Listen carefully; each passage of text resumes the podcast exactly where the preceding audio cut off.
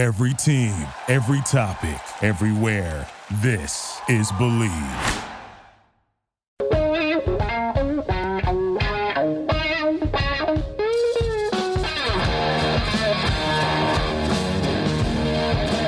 What's better than this? Guys being dudes here on the Draft Dudes podcast that is presented by the Locked On Podcast Network. It's Joe Marino and Kyle Crabbs from the Draft Network, and we are your hosts here on this Tuesday edition of the show, fresh off our release yesterday of the draftnetwork.com. And it's been so fun and awesome to hear all the incredible feedback that you've had and we've been wanting to show off this project for a while now. So it's it's great to hear that everyone's enjoying it, and there's a ton left for us to still unveil here in the coming weeks. Kyle, welcome to the show.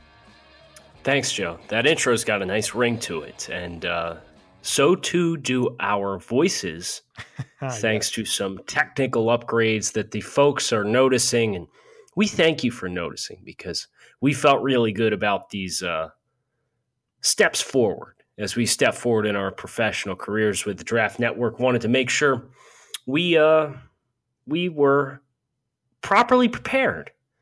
And sounds like you folks agree that the uh, the audio quality of this podcast, the arrow's pointing up, and we feel great about that. Yes, the production, uh, great job, Kyle, with us putting this all together, and we've got some better equipment, and so very excited about all those that let us know that they appreciated the improved sound quality of the podcast, and you can expect that to be the norm moving forward. Kyle, we we had some good news here recently, and well, a little bit of news I'm pretty excited about. The Buffalo Bills acquired former 2016 first round pick from the Cleveland Browns, Corey Coleman, for well, let's call it just a, a bag of stale peanuts, a, a conditional seventh round pick in 2020. And now, look, I am far from a Corey Coleman enthusiast. He's not a player I was particularly high on coming out. I think I had like a fifth round grade on him. And he's not a player that's given anyone any reason to be optimistic about him yet in the NFL. But he's still 24 years old. He's still a tremendous athlete. He's had some production when he had, uh, you know, uh, Josh McCown throwing him the football compared to you know the Cody Kesslers and the uh, RG threes and the DeShone Kizers. So uh, for a Buffalo receiving corps that had Kelvin Benjamin and nothing else, it's good to see at least uh, somebody with some talent, a guy that could possibly separate from man coverage in the fray for what is a very very minimal uh, uh, cost.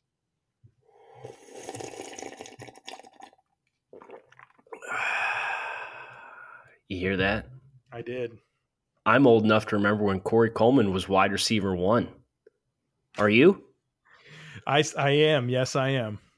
It's uh, this is something I did take some time before the draw the the launch yesterday of the Draft Network to write up as this breaking news came out on Sunday night uh, to talk about the importance of being a good football player is tenfold versus the importance of being a great athlete, regardless of your position.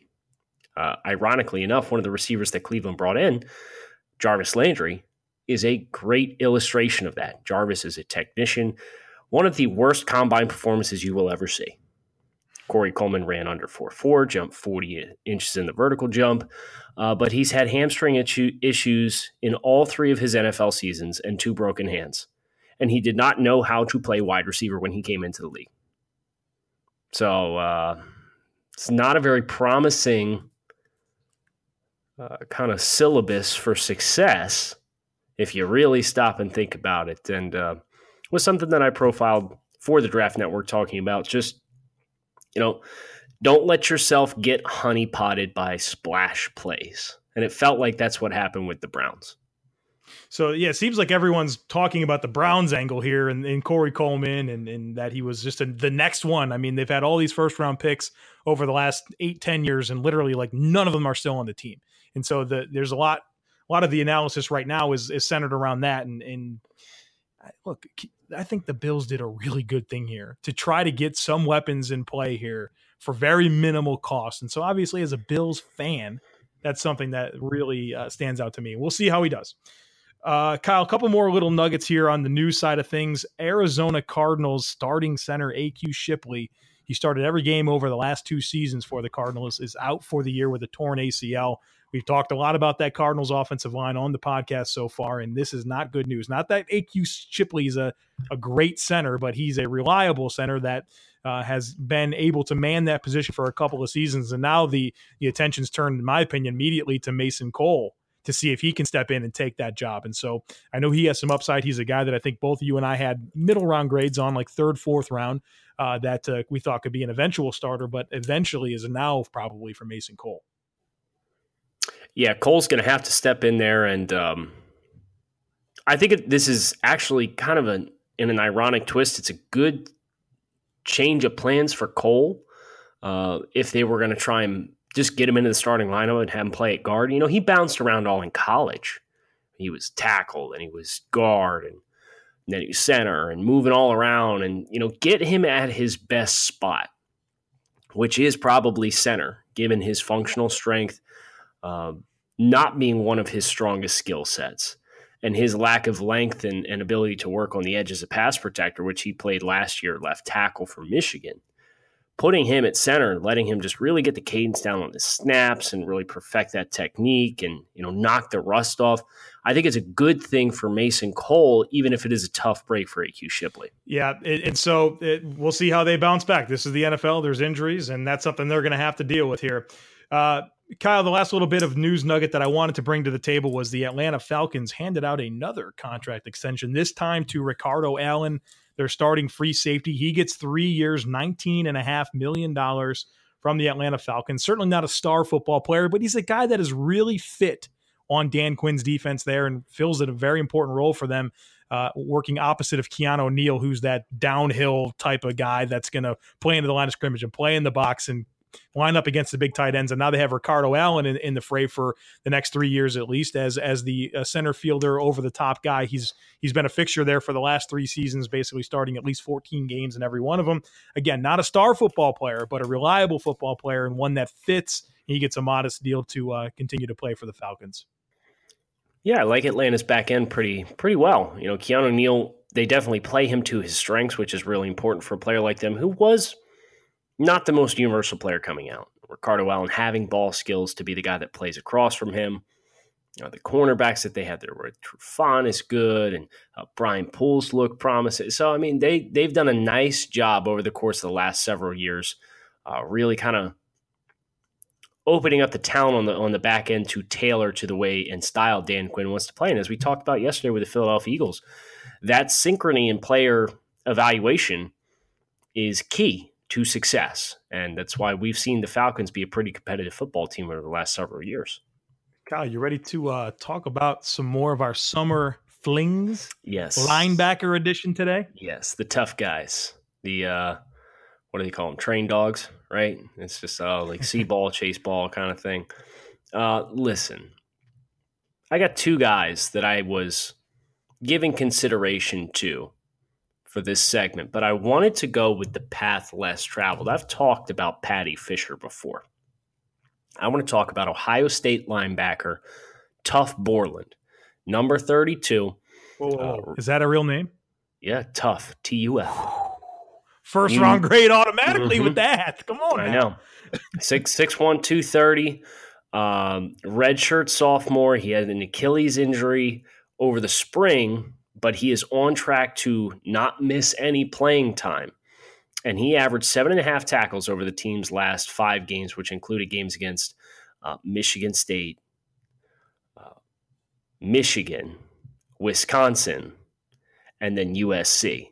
So he really turned it on as a redshirt sophomore or redshirt freshman at the end of last year now coming into his first draft eligible season. Hopefully, the health thing resolves itself before we get into uh, the start of the season. But Tuf, yes, T U F, Tuf, uh, is tough. I really like his trust of keys when he's looking down the barrel of the interiors, playing Mike linebacker, and he sees that guard step down he steps forward. He's not one of these linebackers that is going to catch a blocker on the second level or catch the running back on the wrong side of the line of scrimmage. This is a guy that will play forward. And that ability to play forward, I think, is what when pairing with his athletic ability and his range as a tackler, gives him a ton of great potential to be an impact player. And he has enough ability to get off of blocks that he's not completely negated. He's not a true space linebacker. Uh, he does rely on his anticipation to beat blockers much more than being able to press and stack like you would see from a Paddy Fisher from Northwestern. But uh, and I really like the range, the the reading of the keys, and the discipline as far as scraping along with running backs to kind of stay in that hip pocket. And you saw him really turn it on at the end of last year. And I'm hoping we get to see him back on the field because that starting job in the middle is his if he's healthy. And I think people are going to really notice number 32 on the Buckeyes. Kyle, uh, I want to talk about arguably the best defensive playmaker in the ACC right now. Maybe Joe Giles Harris, linebacker from Duke. Probably didn't expect me to say that when I talked about defensive playmakers in the ACC, but uh, this guy can play. He's a 6'2, 240, um, redshirt junior. And um, he was the team MVP last year, first team all CC play, all ACC player and uh, he's he's had a lot of production over the last two seasons 232 tackles 25 and a half for loss seven and a half sacks six pass breakups two interceptions. And um, you know i already mentioned he's got that good frame 6'2 240 but he's got a lot of range for his size and really like his processing skills and how he pursues. He takes good angles in pursuit. He's a very high urgent football player, and, and you can you know you got you got that dog in the linebacker. You got to have a guy that is is willing to uh, play fast and play physical, and you get that from Giles Harris. Um, I like him in coverage, Kyle. He's a guy that uh, I can trust him in both man and zone coverage. You can line him up over a tight end or a running back, and he can carry them into space. But also, he really does a good job of reading the uh, the backfield and working into throwing lanes very well in zone. So uh, I love that he's a player that can help me on every single down and um, he's got a lot of length for his, his size, kind of like what we talked about with uh, Tremaine Edmunds last year. Just a guy that he can stick his arms out and, and just really impact throwing lanes, uh, you know, when he sees it. And so you get that from Joe Giles Harris as well. And you know, my my concern with him right now is just I want him to be just a little bit more consistent, trusting his keys and going. You know, I like my linebackers to see it and go. And there's just times where he's just you're like his trigger, his trigger's just a little slow. So I want to see that speed up just a touch this this year. And then uh, also want to see him play through contact a little bit more consistently. Like you mentioned with your linebacker, he relies on his ability to get ahead of blocks to beat him a lot of times. And, you know, I want to see him stack and shed with a little bit more consistency, especially for his size. We're not talking about, you know, a little 220 pound pursuit style backer. This is a guy that I need to be able to play into the line of scrimmage based on where I think he fits at the next level. So, a couple things to work on here in this coming season. But uh, when you're talking about defensive playmakers in the ACC, Joe Giles Harris is definitely at the top of that conversation. That's a name I'm looking forward to to watching because that's not the first time I've heard that name from you. And now that we're off and running with the draft network and we are going to have the opportunity to branch out outside of our designated conferences that we've been boxed in here, he's he sounds really he sounds like my kind of player defensively. Is that a vibe that you've gotten watching him thinking like, oh yeah, yeah Kyle's going to like him? Yeah, you know what? I, I've that's backfired my on me in the past. Not with you sometimes, but also with other guys. Like I think you're going to like this player, and then they don't. So, uh, you know, I think you're going to like this player, and I'm, I'm, anxious to hear your feedback. Um, but you know, I'm a little shy when it comes to that, that type of stuff because then you have this expectation going into the watch. That's the best thing about what we do, though is we we play off of each other in that oh, regard. Oh, oh right? yeah, like we're we're not afraid to just fall in line. I'm going to tell you if I think the guy sucks. I know you. I know you won't. I think you're going to like Joe Giles Harris. I think you are. Let's let's go, Joe. Let's go with takes on takes too. Yes, the best. This is the best thing we do every week, Kyle. I think takes on takes. So I wanted I wanted to tackle this one from Logan first. Uh, Logan Lamb sixty one on Twitter two hours ago told me that Nebraska will have more players drafted than any other school in the Big Ten West this year. And to that, I say, good sir, you wild, because Wisconsin is loaded this year. Got a lot of junior talent at wide receiver. They got a lot of junior talent on, on that offensive line, underclassmen talent.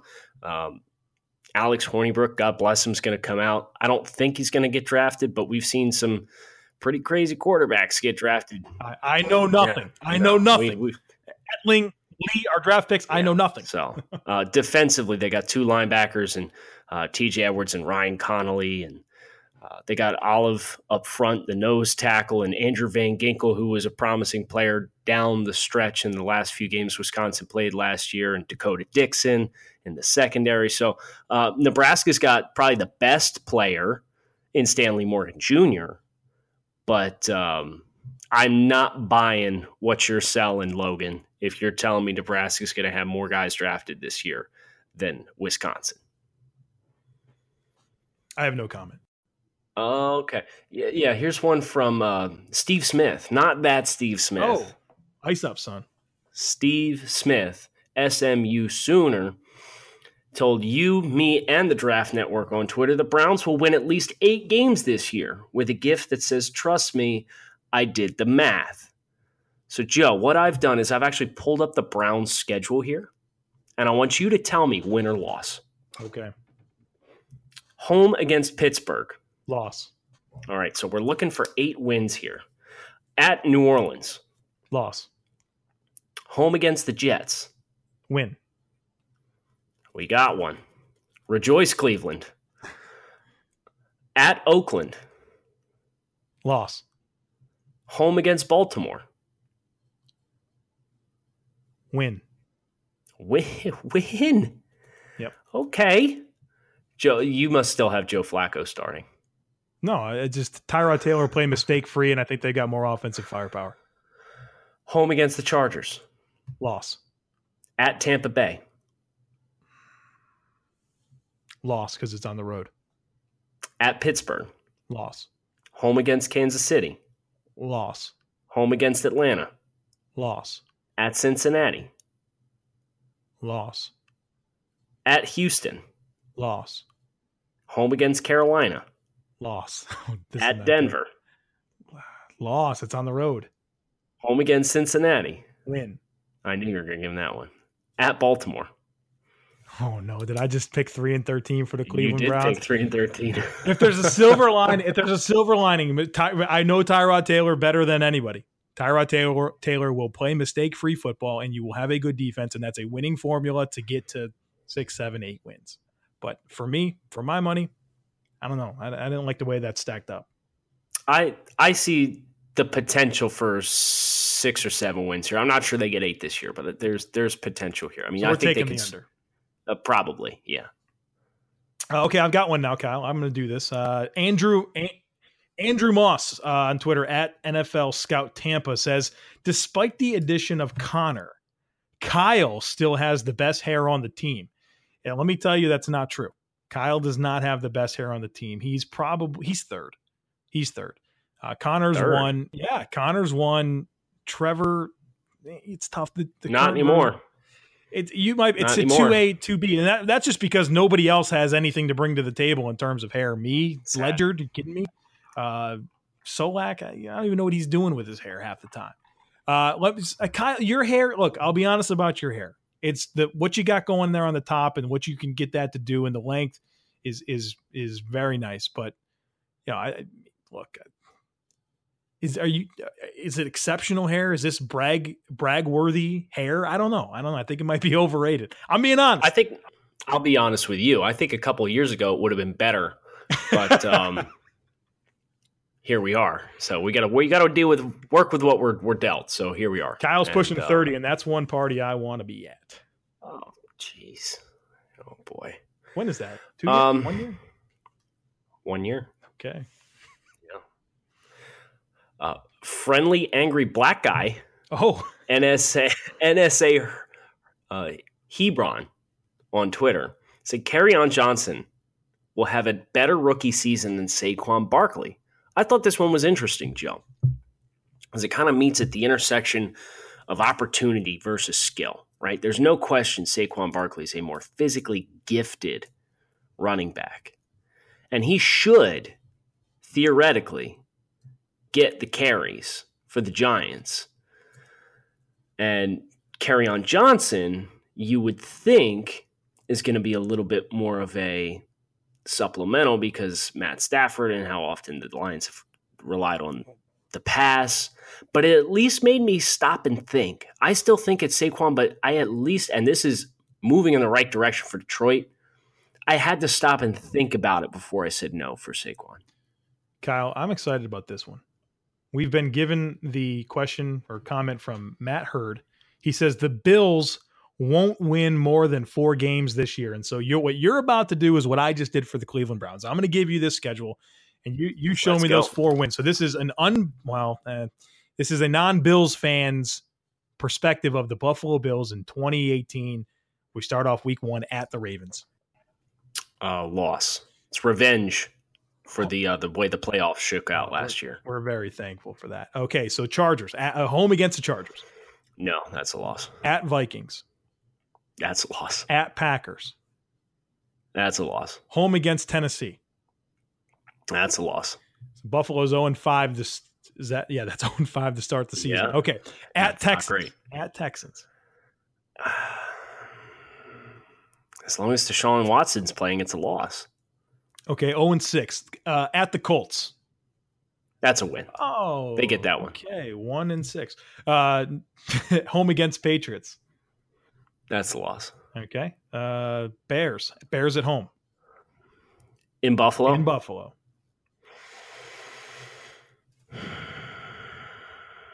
That's a loss. Wow, that was one. Okay, fine. Uh, at the Jets.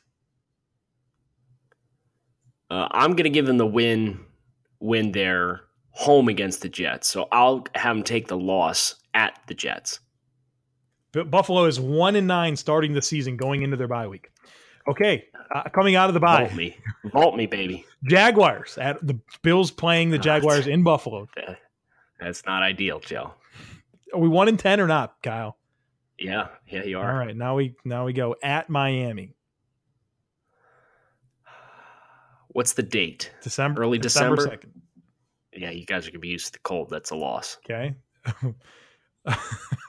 Home against the Jets. This is a win. This is the second this win of the year. Win. Okay, this is a win. Yes. Home against Detroit at Buff, the Lions in Buffalo. That's a loss. Jesus, man. Uh, at the Patriots. That's a loss. And then the finale against the Dolphins in Buffalo. That that would be quintessential A Bills to win and cost themselves some draft positioning and B quintessential Dolphins to lose a week 17 game against a shit Buffalo team. So Buffalo's going to win that football game. 3 and 13. Okay, so the, 3 and 13. The, the uh I guess you don't agree with that. They're not going to get to four wins. I think the one game that I was like, Kyle, yeah, I don't know about that. No, it says the, the Bills won't won't oh, win more oh, than so, four games. So that's a year. good take. You say that's a good take. I, I do say okay. I think the Bills could beat the Bears. That that was the only one that I really had beef with, with you on. Okay. Sorry, uh, Alexa's yelling at me over here. I don't know if you heard that. Alexa, off. She's freaking out at me. I don't know what she heard. Jeez. I'll tell you, you know, Skynet's about to take off at any point now, and I'm not here for it. Speaking of the Bears, Joe, Christian Campbell, 2C underscore Christian, says Anthony Miller will be a stud out of the gate for the Bears. You know, I had to bring this up because we are both very pro Anthony Miller accounts. And uh, we've seen some of the videos and we've read all the headlines out of Chicago where it sounds like uh, Mitchell is really starting to establish some chemistry with Anthony Miller. So I'm going to say that's a good take by Christian. It was always a question of the targets, but it sounds like he really likes Anthony Miller, which means Mitch has great taste just like I do, which is so good for my brand. So give me Anthony Miller red hot out the gate uh, in 2018. Kyle, I've lost my list, so take another one, please. Oh, boy, your producer's really letting it slip. Struggling. He's struggling over here. Uh, Camden Elliott, um, Cam Elliott underscore 90 says, uh, I guess this is a hot take. The Cowboys aren't a snobby fan base or team, just the owner. Can I have your reaction to that?